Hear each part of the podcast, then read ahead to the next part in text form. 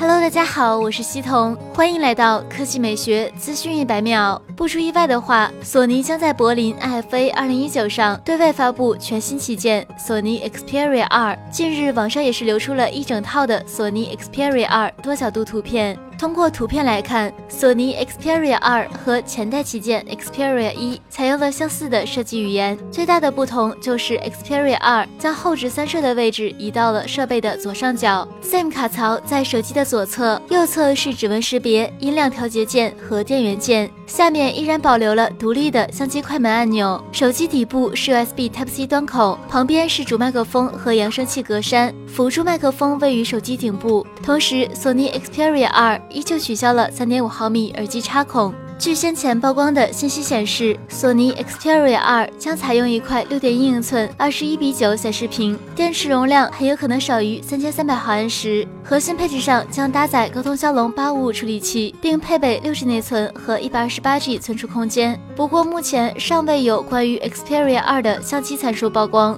不过有消息称，新机的后置三摄可能会和前代配置相同。索尼官方目前还没有透露任何关于 Xperia 2的消息。不过，随着 IFA 2019的到来，更多有关于索尼 Xperia 新旗舰的消息，届时也将由官方公布。好了，以上就是本期科技美学资讯一百秒的全部内容，我们明天再见。